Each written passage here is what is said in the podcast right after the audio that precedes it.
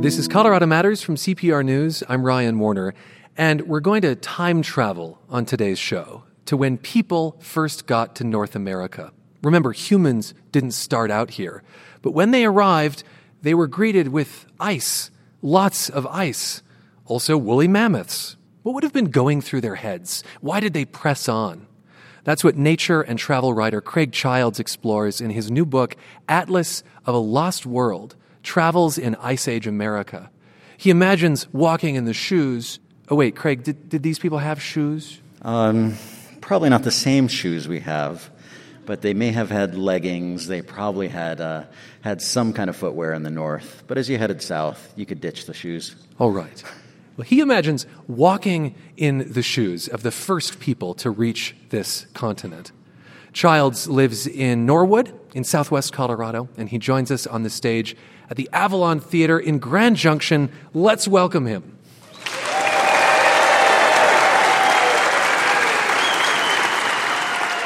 You start this book in a place called Porcupine Cave in central Colorado. It's near South Park. And you find yourself whispering to the remains of an Ice Age camel. What did you whisper?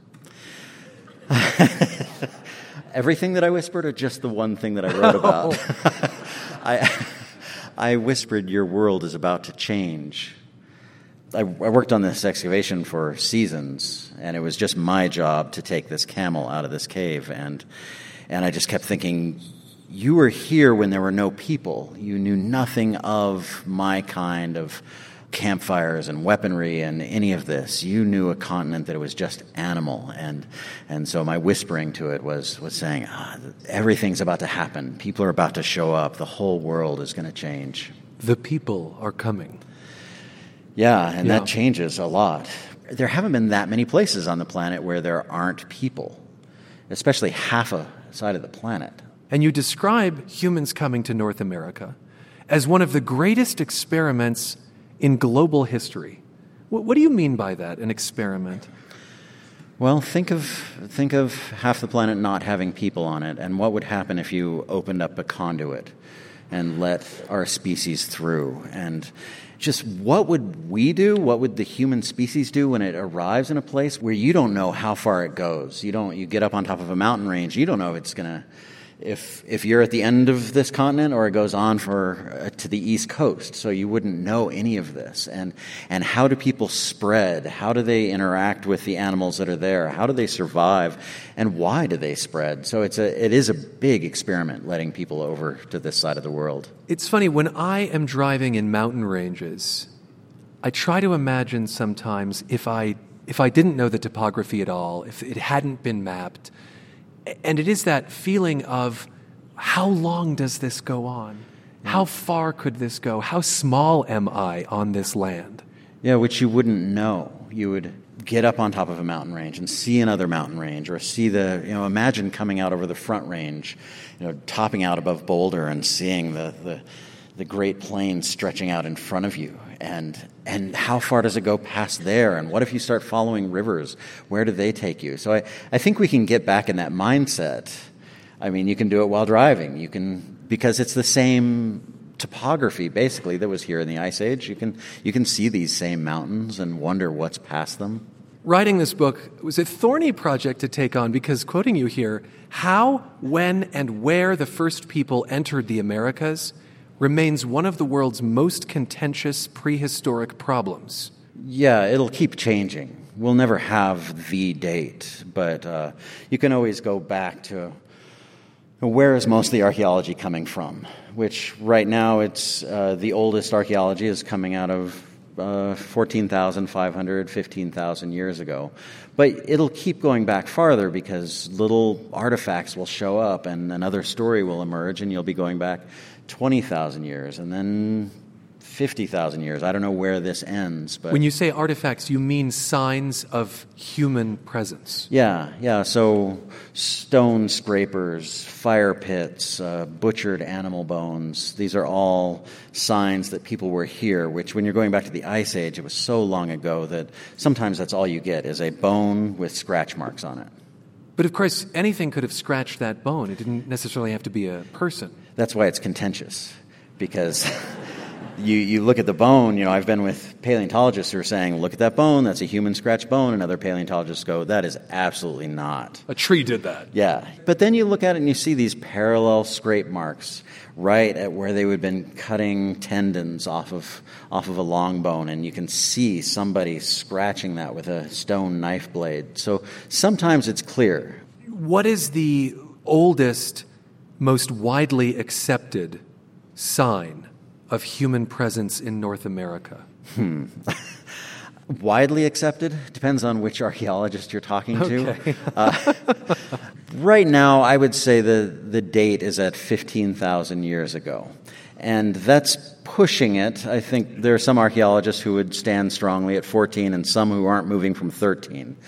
It's a battle, and, and people get up on the podiums and they're slamming their hands and, and uh, you know, over a thousand year period, whether this is real or not real. This brings us to an idea that I think many of us first learned in grade school, which is the Bering Land Bridge, which allows people to cross into North America. It sounds so easy, right? A land bridge, like something you could cross on a day hike. What, what is the land bridge? The land bridge is, is maybe 100 day hikes. It's a long, long way across. It's a a landmass that, that connects Alaska to Siberia. And, and it's actually a, a, a, subcontinent in itself. So it's a big piece of land. It's a, a thousand miles by a thousand miles. And this was revealed, obviously not in present day, but this was revealed at certain times in Earth's history. Right. During the Ice Age, you have all this ice that's piling up on land. So it's taking water from the sea. And so sea levels are dropping. And they're about 400 feet lower at the height of the Ice Age. And so that reveals this broad continental shelf of the uh, Bering Land Bridge. What you're calling this subcontinent. Yeah. And what do you think would have possessed a person to say, let's go over there? this is a possession we seem to have as a species.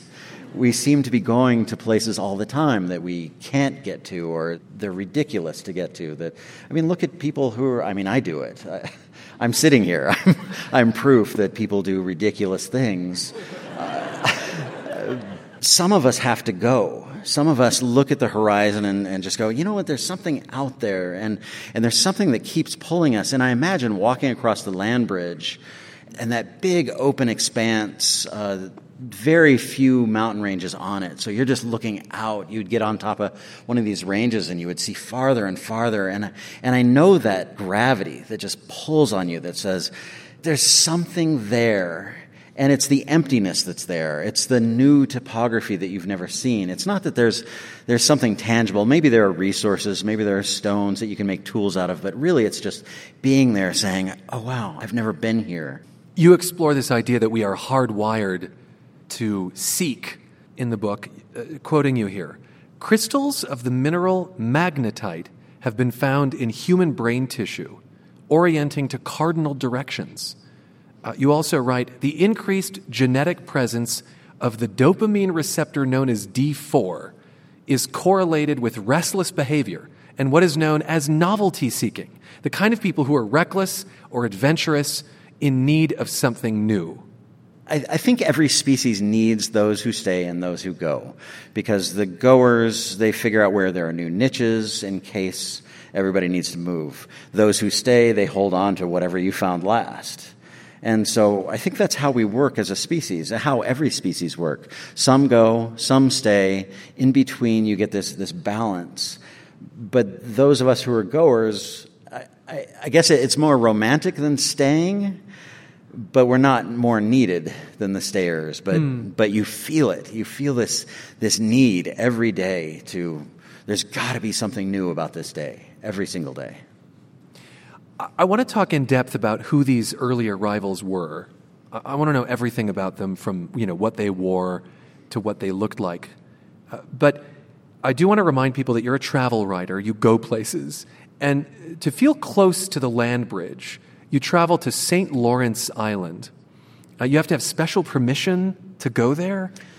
Or you land there and, and have brought groceries and you start passing them out and, and And you bribe that- your way on? Yeah, you, okay. with fruit, because they don't have they don't have fruit up there. So you bring fruit up, and you're in. You also brought your mom, not I as an offering, but, but along with you. Well, she kind of worked as an offering. She was she was the one out front all the time that people would meet and go, "Oh, great, you're here." And who's that guy with you? Tell us about St. Lawrence Island. Uh, What did you hope to experience there? And I don't know, how did it match up to your expectations? Well, I, I hope to experience a remaining piece of the Bering Land Bridge, which is what it is. It's a, a mountain range that would have been on the land bridge, and now it's an island. So it, it's been swallowed up to its last moment. And I expected to find a treeless island of tundra, which is what it is. And um, I found a landscape that's very hard to adjust your eye to because tundra, rolling tundra, is a complex thing for the eye to pick up. You, it's hard to tell distances. And, and so I just walked out across this tundra thinking this is the way it happened. This is, this is the, the terrain that people saw. And I would drop in woolly mammoths and um, American lions and short faced bears in my imagination. These Ice Age creatures. Yeah, so I had a landscape to put the creatures on because it's the same shape. It hasn't changed in 15, 20,000 years. So you're still on the original substrate that was the Bering Land Bridge. This is a theme in the book. It's you imagining yourself in Ice Age America. I know that term hadn't come around yet. And I wonder if y- your imagination was as vivid when you were a kid and if it got you into trouble. Yes, always. It still it does. I just turned trouble into books. but as a kid, I would always be well. My kids are in the audience, so yeah, I climbed out of the bedroom window at night, uh, and I would just escape into wherever. I wasn't heading anywhere in particular. I would go to empty lots or golf courses in the city that are being watered in the middle of the night. I would just roam. I needed to get out. Okay, to the, the first people, these humans to come to North America, can we call them humans? Maybe that's a naive question. No, it's a, it's a really good question. I think it's a question a lot of people ask uh, because we see people of that age, you know, 15, 20,000 years ago, as, as being cave people, you know, hairy, monosyllabic, throwing rocks. They were actually Homo sapiens. They were the same as us. They would be sitting in this audience right now and we wouldn't know it. Um, Okay. It wasn't that long ago. They had languages. They would have had clothing and fine tools, you know, sewing needles. Uh, they, so they were, they were us. I, I think that if you brought them into this, this world, we couldn't, we wouldn't be able to, to pick them out except for the terrified look on their face of being inside a building like this. How could we possibly know they had language? Well, they you can trace linguistics back to figure out where they came from, and they didn't.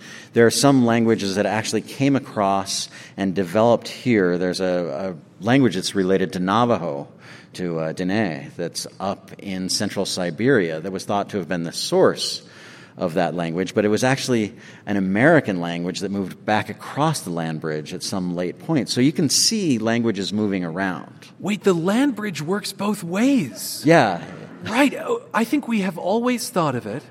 I'll speak for myself. I think I have always thought of it as a direction to North America. But you could have gotten out too. Oh yeah, there were animals coming coming across. There were horses, uh, Pleistocene horses were moving from the Americas to Asia. So it's it's an opening between two sides of the world, and so animals and people are meeting each other. There were probably people who were heading the other way who were meeting people who were coming in, and they probably spoke different languages, and they were encountering each other, trying to figure out what their stories were. How wide should I picture the land bridge? You should picture it a thousand miles. If you're in the middle, you're you're 500 miles either direction, north to south, to get to a coast. Okay, so it's not like I'm in line at the movies and someone is passing by. No, you're on Yeah. a you're on a big piece of land. Okay. you could lose people out there for thousands of years. Rosie, picture there. Who had bigger brains, us or them? They had bigger brains. They had bigger They- brains. Yeah, five percent larger. Uh, the brain case is larger. It's hard to tell what was missing. I mean, my immediate reaction is, oh, they were smarter. Right.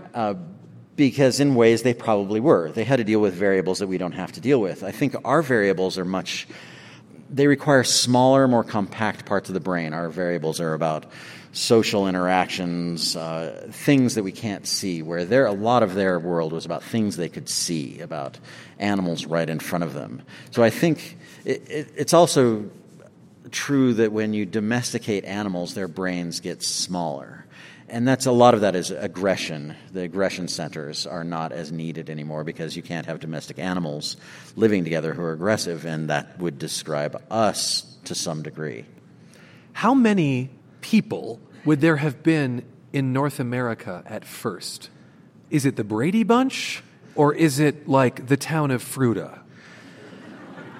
Yeah, it's more Fruita sized. I mean, there there were Brady bunches who were probably out ahead who who disappeared you have to have a certain number. Wait, you just had the Brady Bunch eaten in this metaphor. Oh yeah, they, okay. I'm, I'm sure there was an episode about it.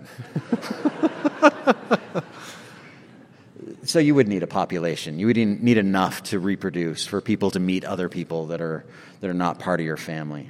I think you meet a researcher who studies this. Like, what is the minimum number of people you'd need to have a sustainable population? Yeah, and it, it depends on on what that number is doing. Uh, the bottom number is, is 40 if you really control who is mating with who. So you really have to have a, a, a tight social unit. 400 is more of the okay, there's a chance that they're going to survive and they don't have to have this ironclad social system.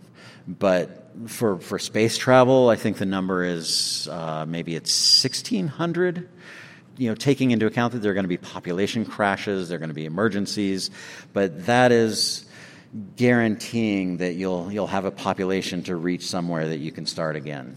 I want to go back to the why. Why people would have come to what we now know as North America. And, and how different was the continent, our continent back then?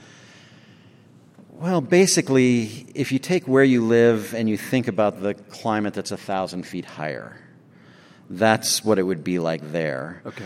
Half of North America was under ice, so almost all of Canada was under an ice sheet. But down here in Colorado, the rivers are all in the same place, more or less. Um, the mountain ranges would have been hemmed in with big ice sheets, so massive glaciers that would have gone on for thousands of square miles. But the basic shape of the land is the same. So that's why you can walk out on it and still be in the ice age. You just have to imagine what has changed. You have to put the glaciers back into place. I have to say, in the Grand Valley in the summer, the notion of that ice sounds lovely, just lovely. Oh yeah, it, I think it would be marvelous here in the ice age. Uh-huh. to this question though of, of why they came, you talk about birds. If you would have seen birds flying beyond, maybe that would have been a pull or a magnet. Yeah, and I, I think when when they crossed the land bridge and they got to this side, often we think of them just marching into the continent, but you're looking at uh, at least 2,000 miles of ice before reaching the Dakotas or, or Montana. So they would have reached a place where it looked like there was just death. But to see birds flying across it, coming to every every spring, coming up to migrate and nest, they would have known there's something out there on the other side. And there, most birds couldn't make it across the ice sheet, but there are a couple species, a sandhill crane and a, a shorebird called a red knot, that were landing up there. So people were seeing these, so they knew this. The birds have a world in the winter that we're not part of. Let's go over there. Yeah, let's go over there. And you start walking, and it's 2,000 miles um, of nothing, of, of just polar wasteland, just ice. Would they have had shelter, homes of some kind? Yeah, yeah. Living in the far north, they would have needed something. Um, if they didn't have shelter, they would have had to migrate to a warmer place every winter. And I think the shelter is what allowed them to move into the north. So they started building uh, these oval structures around 25,000 years ago in Siberia and they used uh, mammoth jaws, sometimes a hundred mammoth jaws to to line the outside of their huts. Not necessarily mammoths they would have killed themselves. No, probably that they found out there. Uh, there have been huts found entirely made of mammoth parts, of, of massive femurs and tusks, and one of those huts had a big mammoth skull sitting inside of it with, with a painted, almost looks like a map on its forehead. Okay, that's badass. Like, you know, you can live in a in a mud home, you can live in a tiny home, but if you live in a mammoth bone home, yeah, that was the high end. That was the, the, the gated front with the with the uh, big tusks that only certain people could walk through. I, I can only imagine what it was. What would they have eaten? And did you think about trying ice age food to the extent that was possible? Well, most of what they ate was probably small. They were probably eating rabbits, uh, deer, easy stuff.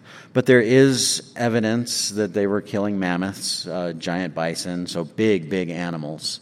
And that's a, a big debate amongst archaeologists. Are, are they really living off these mammoths, or are these big ceremonial hunts?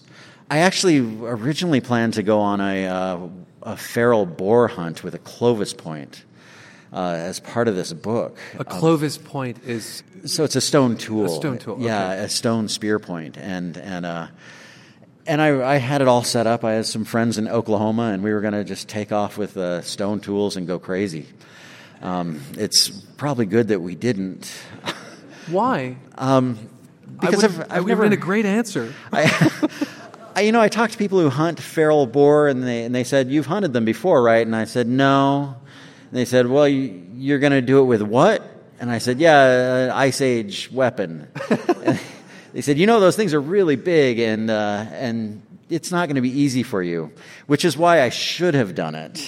Um, because I wanted to be, I wanted to understand the hunt from their perspective. And the, granted, it's not a mastodon, but it's a, it's a big, semi-wild animal. Uh, didn't happen. You admit to a fondness for mammoth in particular? This is, I, get, I don't know, is like a mammoth your spirit animal or what? it's, sure. Let it be said now. it's my spirit animal. It's, it's, I've been looking at mammoths since I was a kid. Uh, the, back when the Denver Museum was the Museum of Natural History, uh, you know, I'd go in there and, and I'd go straight for the mammoth because there used to be a big mammoth that was had bolts coming down from the ceiling and this big skeleton and and I would just stand under it and, and think, okay, this is something that people knew. Whereas the dinosaurs, they're fascinating, but we didn't know them. They're so old, right? Yeah, they're from another time, but the mammoth crosses over into our world. So we had a relationship with these animals and, and I would stand underneath it and just think, there were other people who stood underneath you and looked at you and had a relationship with you. Where I look at a T Rex and go, oh my God, that's, that's from a whole other universe. I, I don't even know what that time was like, but I know what this time was like. You write about, I think, what are serious attempts, or at least serious conversations about bringing mammoths back. Yeah. Tell me about this. It's picking up speed. Um, up in the north, you can get DNA out of tissue samples because they're in the permafrost. They're, you can still eat mammoth.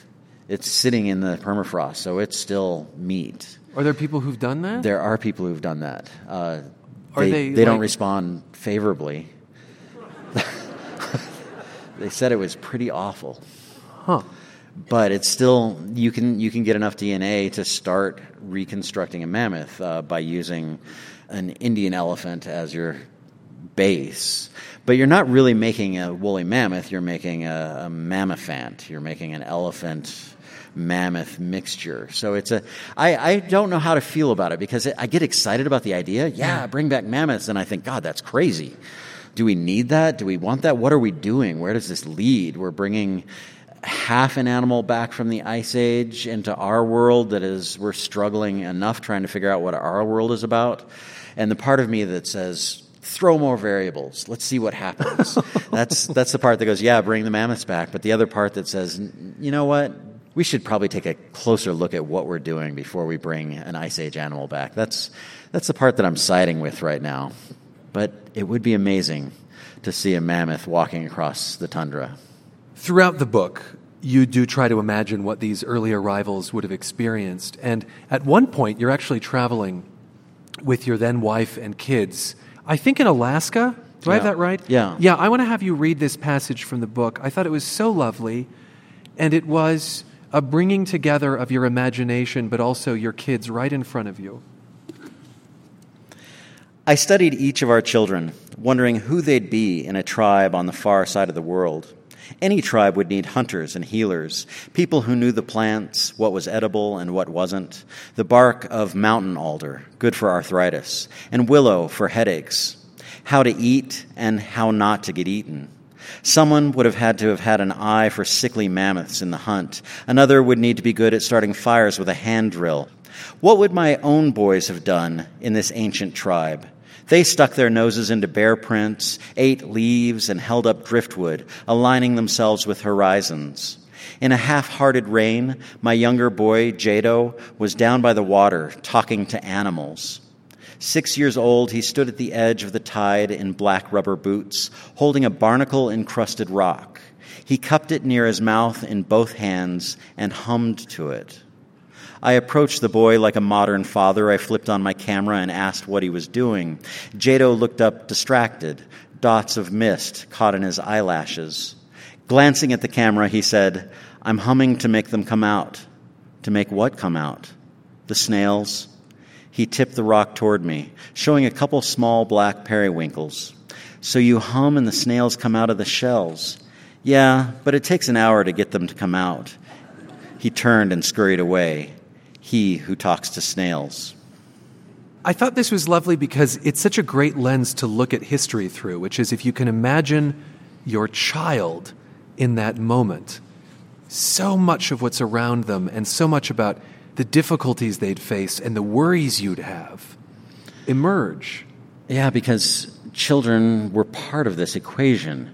And that's what I think we forget. We, we see these brave hunters crossing the land bridge with spears and going off on this journey, and we forget that these are had to have been groups of grandparents and uncles and aunts and, and children, especially children, because you're not a migration if you don't have children. So having them there and being a parent where you're worried about big bears on the coast of Alaska and little kids, you're you're experiencing something primal and i think all parents experience this primal thing. At the playground a kid falls and you feel that in your gut. So i think it's the same feeling they had 15,000 years ago where it would have been as much of a tragedy then to lose your kid as it is now. But then you had saber-toothed cats and you had giant bears. You had a whole different story. So so I was trying to get in touch with that that feeling when I when I saw the kill that a bear had left as we were scouting another island. I, it it was the size of the four year old who was in our group, and I just saw that and went, "Whoa, this is like I, I feel it. I I." None of the kids in our group will be lost. We will we will do whatever we can to get our kids out of here to the next adventure, to the next thing we're doing. But it's think about that in the ice age with giant animals around you, how much you would have focused on children. I'm also thinking about couples. Like, if one of the couple had the desire to go, to go over there, and the other didn't, I'm hearing this ice age bickering. Oh, yeah. Like, what have you gotten us into? It, it was fine at home. I'm sure that happened countless times. That, that there was always somebody saying, No, it, it's time to go. We got to get out of here. And, and somebody just going, You know, we just moved. We just, we got to this island. It's really nice.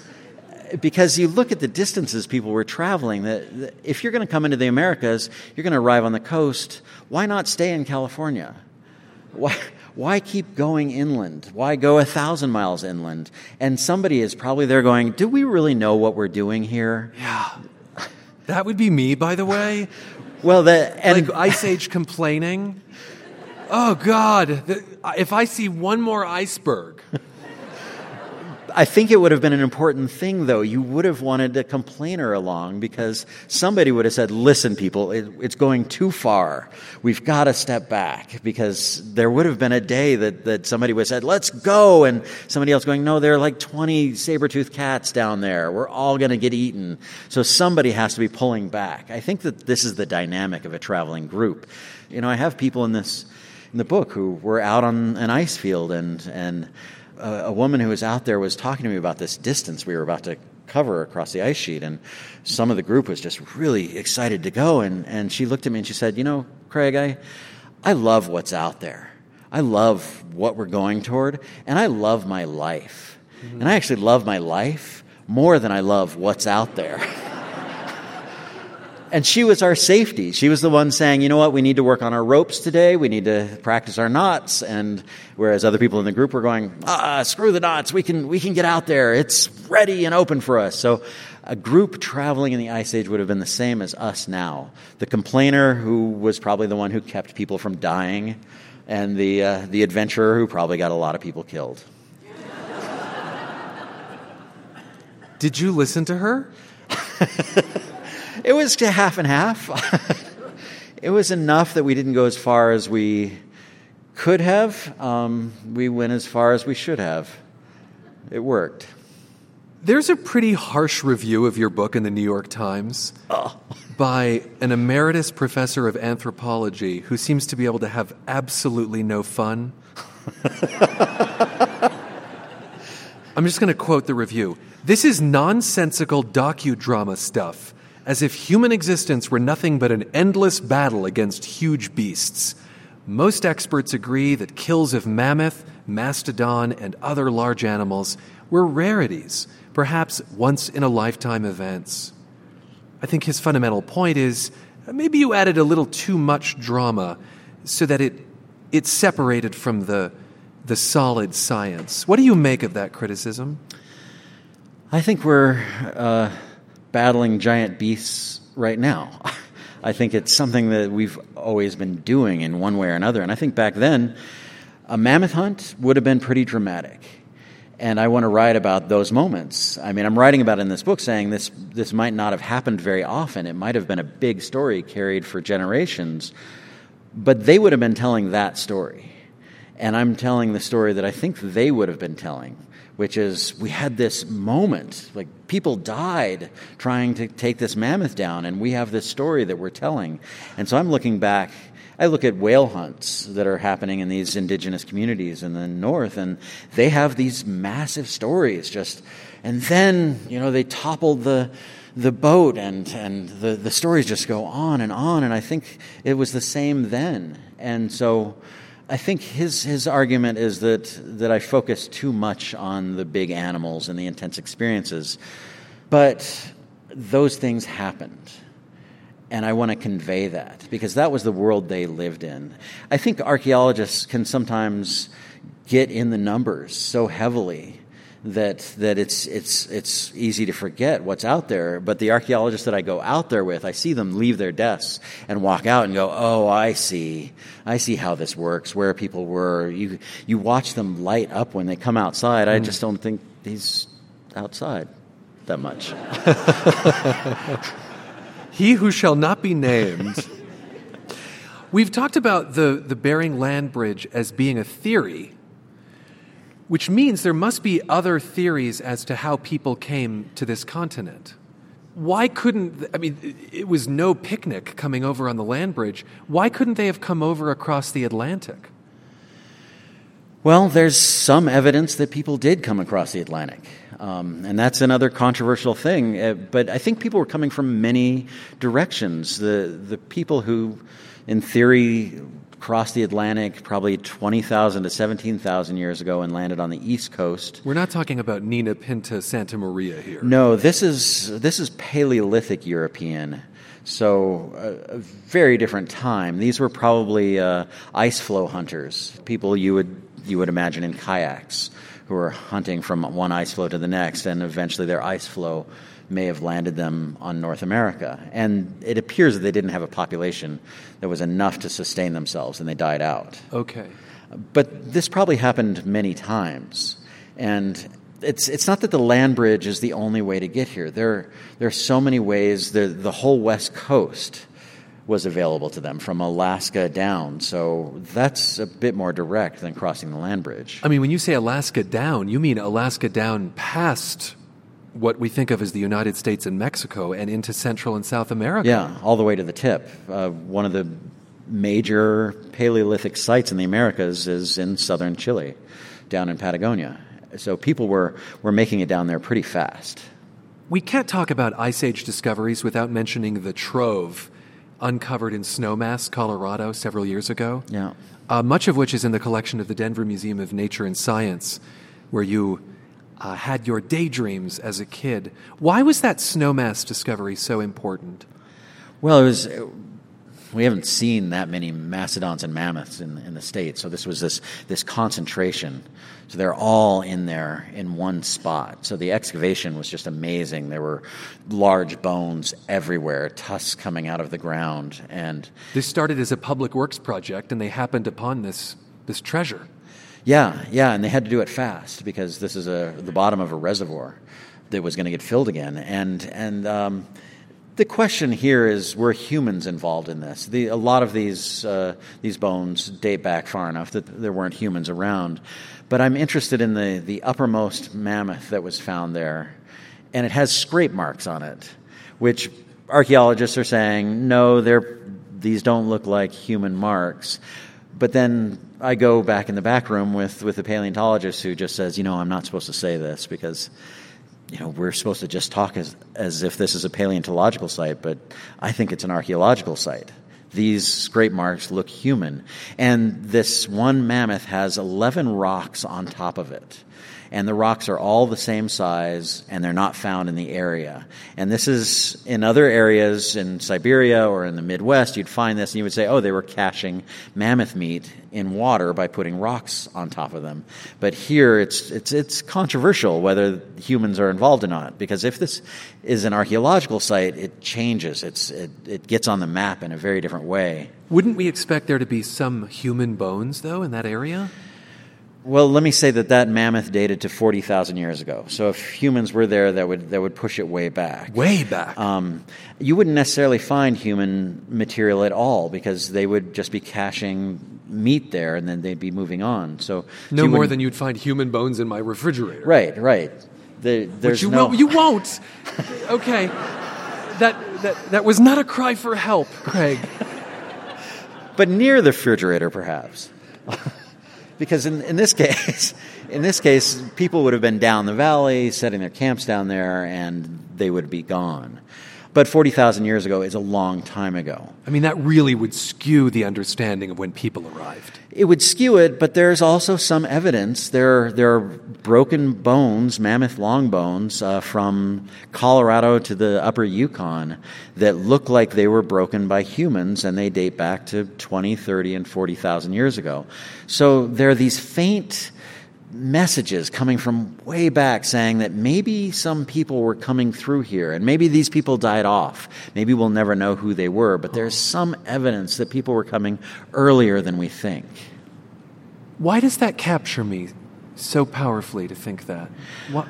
I mean, what, what it draws me to it is to think how many arrivals didn't work, how many people landed and didn't do it, which means this is so rich. There are so many stories we will never access. And there's something beautiful about knowing that you have the one story and there are a thousand more that will never be told. And that just deepens history in a way that you can never know about, but you know that it's there. I want to quote from the book We have all but forgotten to inhabit this kind of fear. Uh, and you're talking about the fear that these Ice Age people would have faced all around them, the, the predators and such. To go back to your words, we gave up spears and skins and the weather on us day and night for cup holders and cell phones and doors to close behind us. What, I wonder, was lost? How do you answer your own question? What have we lost?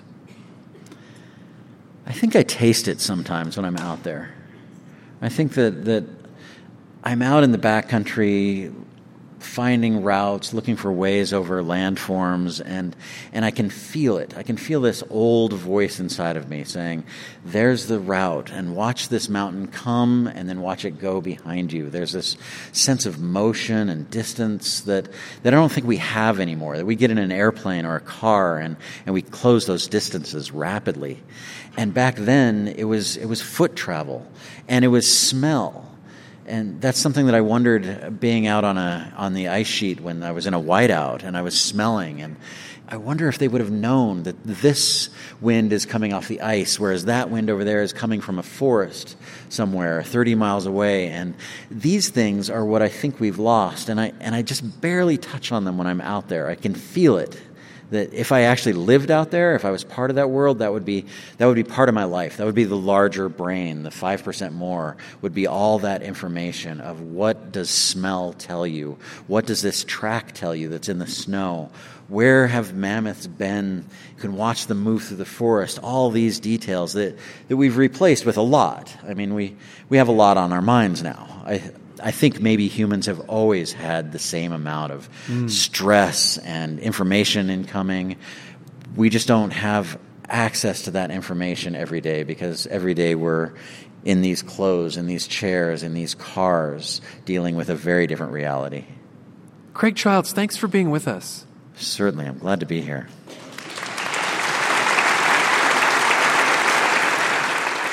Author Craig Childs lives in Norwood, Colorado. We spoke on stage at the Avalon Theater in Grand Junction about his new book, Atlas of a Lost World Travels in Ice Age America. We'll post an excerpt later today at CPR.org. This is Colorado Matters from CPR News.